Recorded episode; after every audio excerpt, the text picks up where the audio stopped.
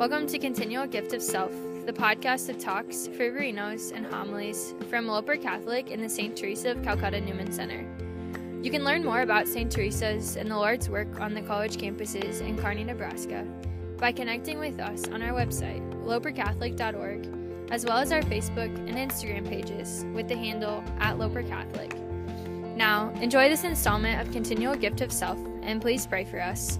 God bless. In the name of the Father, and the Son, and the Holy Spirit, amen. Holy Spirit, enter into this room, and into this space, and into our hearts, that we may walk ever closely with you. We ask this through Christ our Lord, amen. In the name of the Father, and the Son, and the Holy Spirit, amen.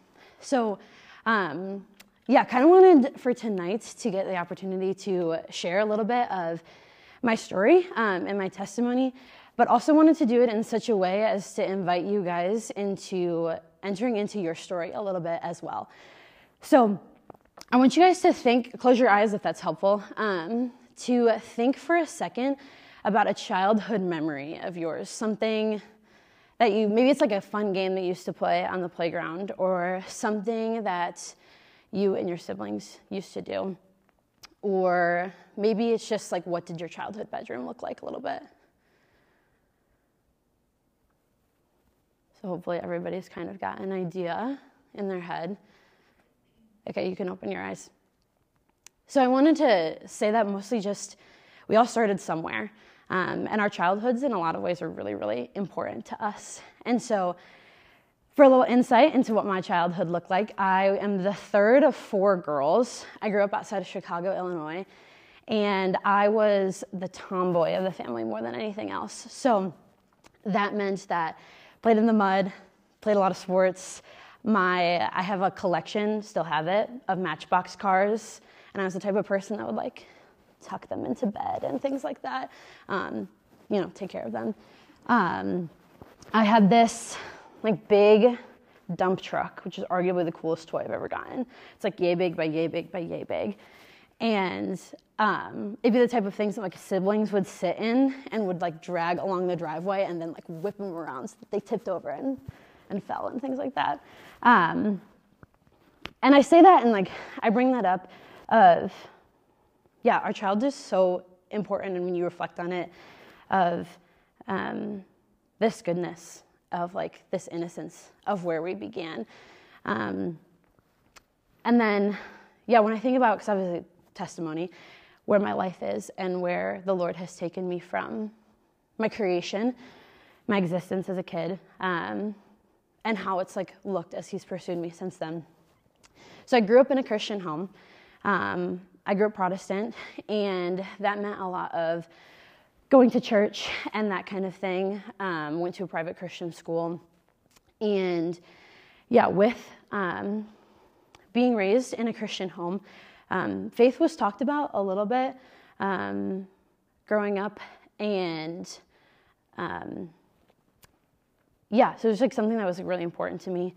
But it wasn't like every day, like all of our conversations. It was kind of a, oh, does anyone remember what the pastor said on Sunday? Or does anybody, or what did you learn in like your Bible study class or something like that? But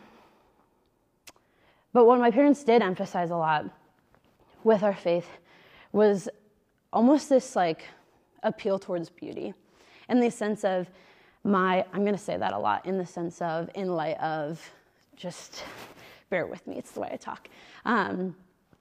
In the sense of my parents love to take us out to travel. And so every single summer, my parents made some sort of commitment to taking us on a camping trip. This was back when gas was cheaper and campsites were cheaper and you could pitch a tent for like $30 for a week type of thing for a family of six. And so in the same way that you guys like sat and reflected on your childhood memories, I want you guys to think of a time where you've been in nature and it's truly like captivated you in some way, shape, or form. So maybe it was a family road trip Or maybe it was you went to the mountains one time, or maybe you really love the ocean. So take a second as I sip water, because my mouth is really dry, to think about a moment like that.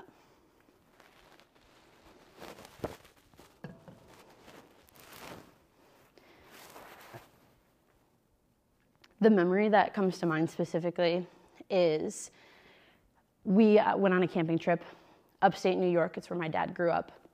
And it was kind of our last camping trip until my sister was gonna graduate college. So we're like, who knows what's ever gonna happen again, that kind of thing. Like a last hurrah for the family.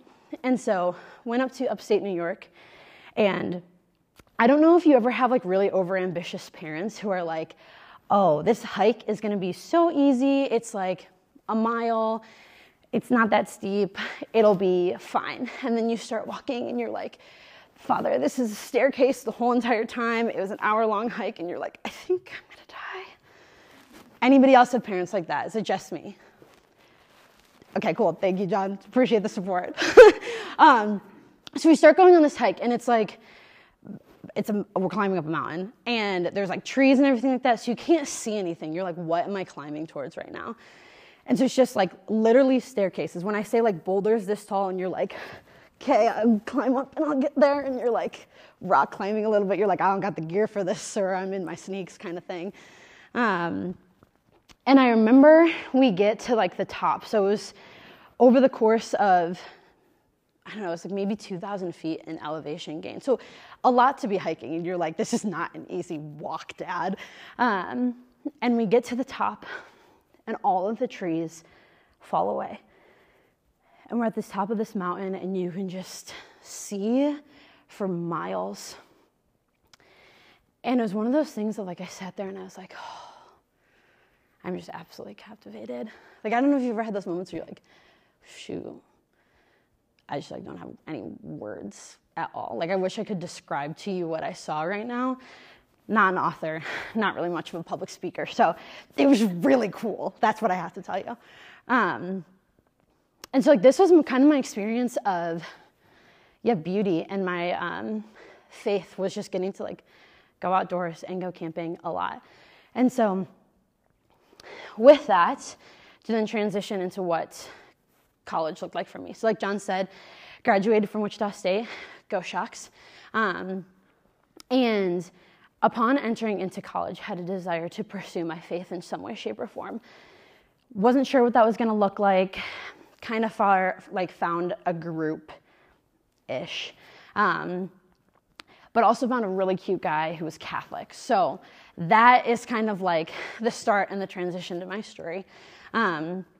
We met on the first day of school-ish, give or take a couple days, and I remember just being really captivated by what he had to share, particularly in the fact that I really, really love to argue with people.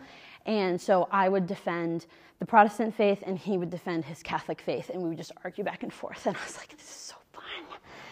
Get to do this all the time, super cool. And with that, and obviously I'm Catholic now, I'm a Catholic missionary, in case you didn't put that together.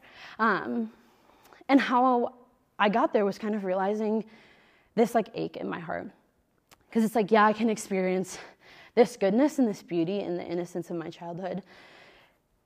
But it wasn't all sunshine and roses, and it wasn't all good. And what I realized in college specifically, and how I got more intrigued in the Catholic Church, was realizing that there was a longing inside of my heart in some ways. I had a desire for deep, deep intimacy. I had a desire for the beauty within me to also be revealed and recognized. And I had a desire for truth. And so with these kind of desires and pursuing more of the Catholic Church, I was like, if this is where the Lord's calling me, surely this is gonna, everything's gonna fall into place. And I believe in the fullness and the goodness of the Catholic Church. And in that, knowing that the devil is going to try and attack those spaces, and knowing in my own story the ways that he did that, was the attack on those desires for those three things. So as I sought truth within the Catholic Church, became really convicted of the Eucharist and the papacy. Not going to dive a ton into that right now. Ask me about it later. I'll super geek out on those two things. But as I pursued those things, and basically November of my freshman year, I was like, I'm going to become Catholic, which, if anyone's doing the math, met the guy in August, decided in November I was going to become Catholic. It was like I don't operate slow, unless I'm running, but I don't operate slow when it comes to learning things. And so instead of, being a good studious engineer and studying my chemistry or my Calc 2 like I should have been in the fall of my freshman year, it was okay, how much can I look into the Catholic Church and how much can I read? And it was would stay up until 1, 2, 3 in the morning researching everything. A little ridiculous. But came to the conclusion that the Catholic Church was right about the Eucharist and the papacy. And I was like, cool, sold, bought in, I will be becoming Catholic. And so in light of that pursuit of truth and making this decision, I was like, okay, this feels like the kind of decision you would tell parents. And so when I went home for that Thanksgiving, I was like, okay, I'll tell mom and dad. This makes a lot of sense. I was starting to go to RCIA, that kind of thing. And in my father's defense, my delivery of the information wasn't super great. It was I got off the phone with Kyle, that's the name of the guy, sorry, didn't mention that, name of the dude, got off the phone. And I said, so mom and dad, Kyle wants me to tell you guys that I'm going to become Catholic. On the list of ways you should tell your parents that you're going to make a life-changing decision like that, saying it like that's probably not the way to go. And my dad's first reaction, so to paint a picture of my father, he's yay tall, 250, deep voice. The kind of guy when I played sports would be like, Shayna, join! And you're like, yeah, I'm in trouble, okay. That was to paint a picture of who my dad was. And so my dad yelled, he was like, there's no way you're becoming Catholic. If you become Catholic, I'm going to kick you out of this effing house. And I remember just sitting there as an 18-year-old, and you're like, why? And there's tears streaming down my face, and I'm like, what do you mean? You're going to kick me out of the house? I don't know what to do. And my dad's like, because of their effing beliefs in Mary. And he stormed down the stairs and proceeded to not talk to me for the rest of Thanksgiving. And so that was the first experience of an assault on my pursuit of truth. Came at the hand of my father. And so as I dived more into my faith and more into the Catholic Church, I was like, this is actually the right way to go. I never, not to my knowledge, had a particular experience where my parents had so outwardly rejected me. And so it was Lord, is this really what you want? Is this really what you desire? Because surely if this is what you want, my parents would have received me well. And so, brought up a lot of conversations with my family eventually that were just really hard and really difficult and something I had never experienced before. And so, again, thinking of I want to engage your story as well as my own. I want you guys to take a second and think about a moment where it went wrong. I'm going to share two more instances, the assault on intimacy and both beauty in my heart. But I want you to think about a time where it went wrong, when maybe a friend or a family member hurt you, or maybe even it's something as simple as you got physically hurt, you broke a bone or poured boiling water on your hand or something like that. Sorry, Megan. I want you guys to take a second to sit and think, when was the moment it all went wrong? I hope the mic picks that up. Call ASMR. Recognizing that, we... life's not all fine and dandy. And the fact of the matter is, life sucks sometimes. And as a freshman in college, that became a really, really big reality for me. And so this second, they're kind of tied together a little bit, and I'm going to be mostly vague in sharing. But yeah, ended up dating somebody my freshman year of college in that pursuit of a desire for intimacy, and was wanting, obviously, like someone to say, like, I see you, and I know you, and you're good, and tried to seek that out through a man. And what it led to was an assault on a desire for intimacy and a desire for beauty, because I wasn't honored in that way, and I wasn't honored in that relationship. And in a lot of ways, yeah, it broke my heart and it hurt me, because I was searching for something in a person that I wasn't going to get it from. And so I sit and I think about that, and recognize that, like, I had these three really good, really beautiful desires, and all in the course of my freshman year were just, like, completely obliterated and destroyed. And was sitting there and thinking, I was like, I'm going to become Catholic because I think it's true, but I don't really know what that means. I didn't really have much of a personal relationship with the Lord. The best way to, like, describe myself is, so I studied engineering, got a math minor. I do logic puzzles for fun when I'm bored. So I think very, very logically. And so could see that the way that the Lord pursued me first and foremost on a logical basis in that pursuit for truth. And then it was like, that happened, the really sucky first year of college happened, and the Lord was like, actually, I'm going to pursue your heart. Because the fact of the matter is, the Lord doesn't just leave us in this place of, like, cool, life really sucks, tough, like, go figure it out on your own, I'm just going to leave you, say a quick Hail Mary if you want, like, something small or whatever. Like, he's not, that's not how he works. That wasn't his plan for life. You know, I sit and think about, you're like, sin attacks the world and ransacks the world and takes no prisoners. But Christ says in the Gospel of John, like, have no fear of the world, for I have conquered the world. And so this hope that there's something so much more than just, like, yeah, life kind of sucks and life is hard and the Lord's going to lead me here. And so when I look at my own story, what did that look like? So had a desire for truth. And I think that part of him redeeming my story came first.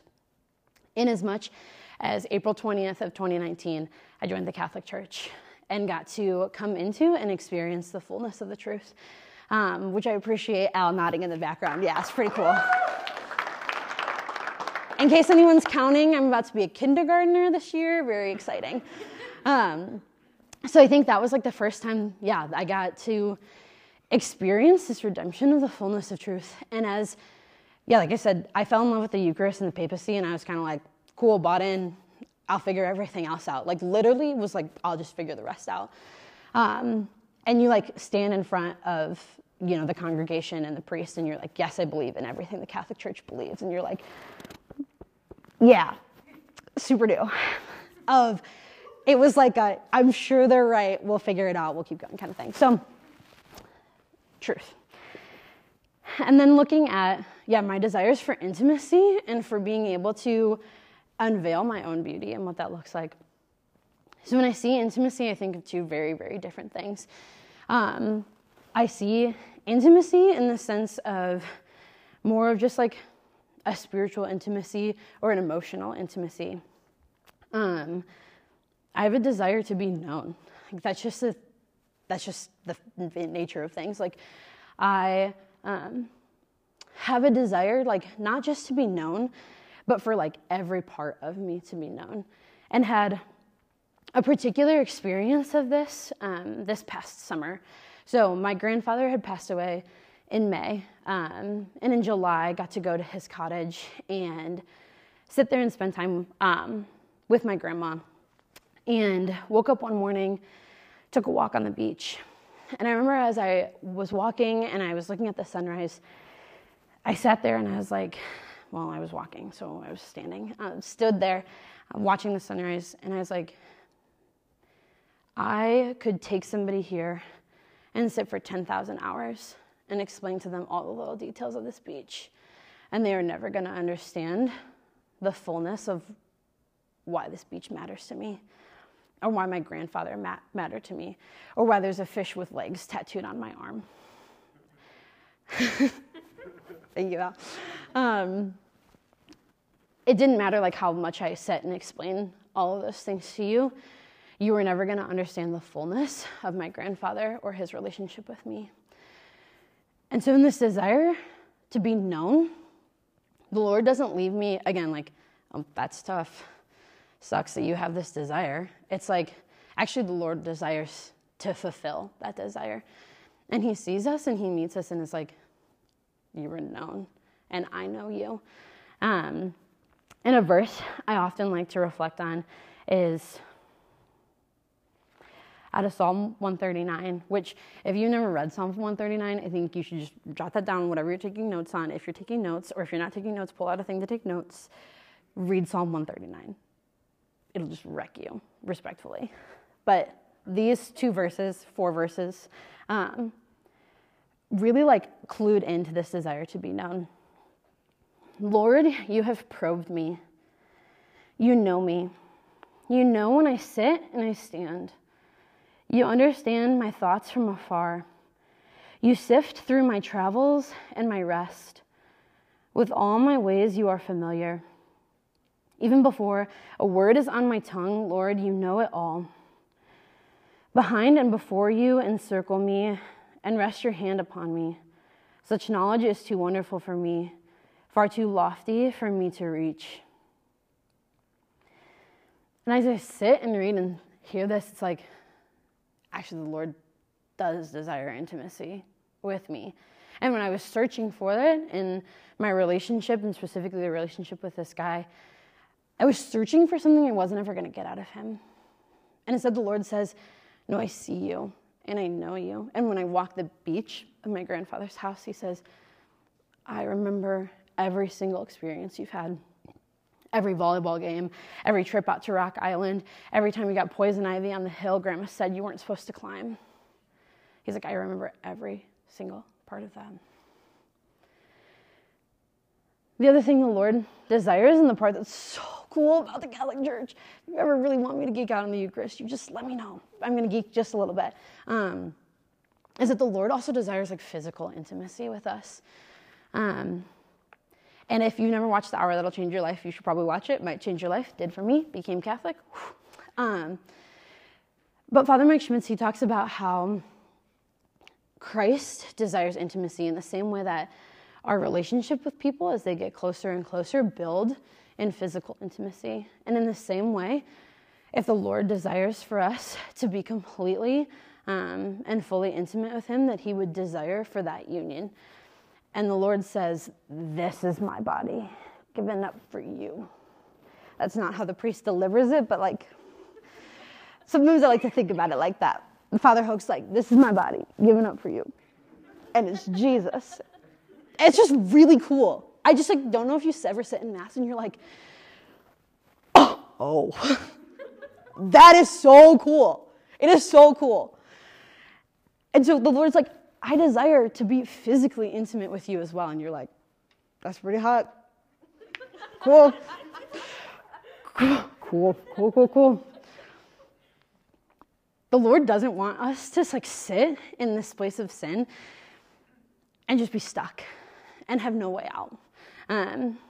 He gave us the gift of the Eucharist as a way to enter into that intimacy with us. And I also like to think about, like we talk about the cross. I wear a crucifix on my neck. So I have a crucifix tattooed on my arm. I've got a lot of tattoos. You should ask me about them. Why is the cross important? Why was it necessary? When you sit and you look at the way that sin's ransacked your life, because the fact of the matter is that it has. Sin has hurt us and has affected us. It says in the Catechism somewhere, and if I would have looked. But it says, the Lord created us without us, but he didn't desire to save us without us.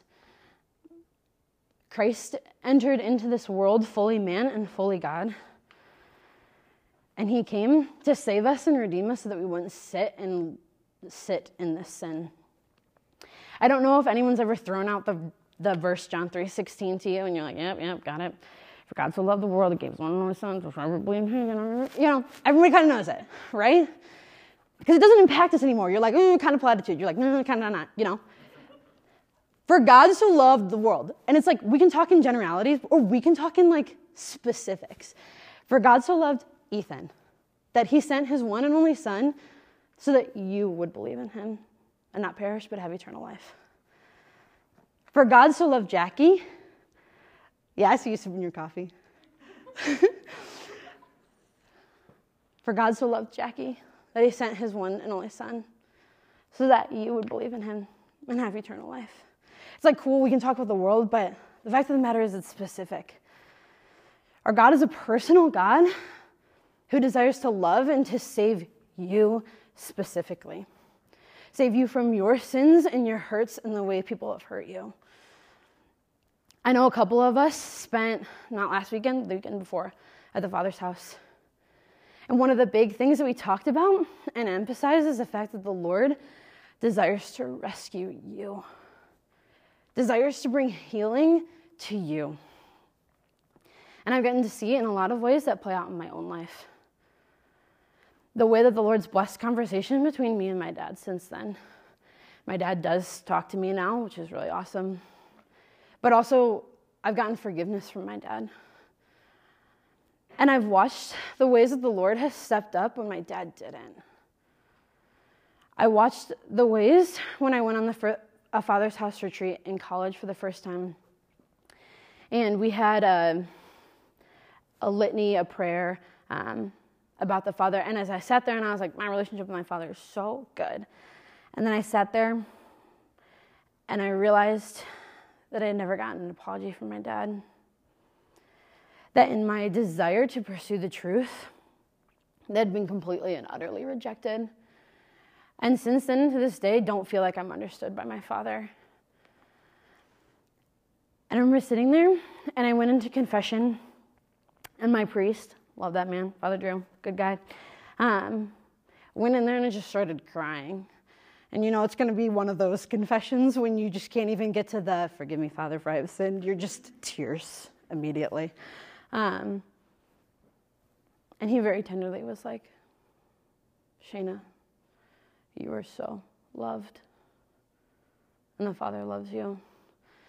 And the Father sees the way that you are hurt right now. And he doesn't want you to sit and remain in that. And you sit there and you're like, You want to believe it. And I'm going to live the rest of my life trying to believe that that's true and living my life as if it is. So the fact of the matter is sometimes that reality just doesn't shake me the way that I wish it would. And so, yeah, looking at experience, our childhood, how we were created, the goodness. Looking at the fact that sin's there and it exists and it affects each of our lives. And then looking at, shoot, God wasn't just going to leave us there and be chill. He was like, I'm going to rescue you. I'm going to save you. And I've got a really good plan buckled up. Just strap in, buckle up. It's going to be great. And so you sit there and you're like, well, what do I do now? Like, I know the good news and I heard the good news. What do I do? And sometimes I ask that myself all the time. What do? I know that God is real. I know that he saved me. I know that he desires to fulfill the desires that I have in my heart.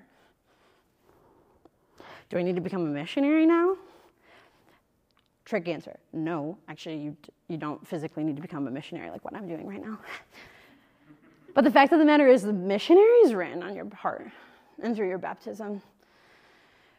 Jesus says at the end of the Gospel of Matthew, go and make disciples of all nations.